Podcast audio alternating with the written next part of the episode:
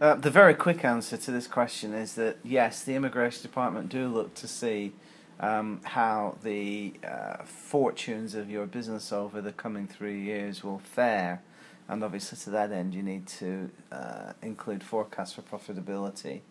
Um, and uh, included inside your forecast for profitability in the three years uh, numbers that you put together will be uh, indications of the hires that you expect to bring on board.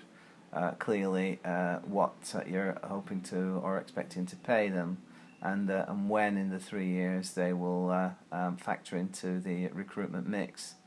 Um, so uh, in your plan, it's fine that you've uh, described when you think these um, recruitments are going to uh, occur or what they're going to look like.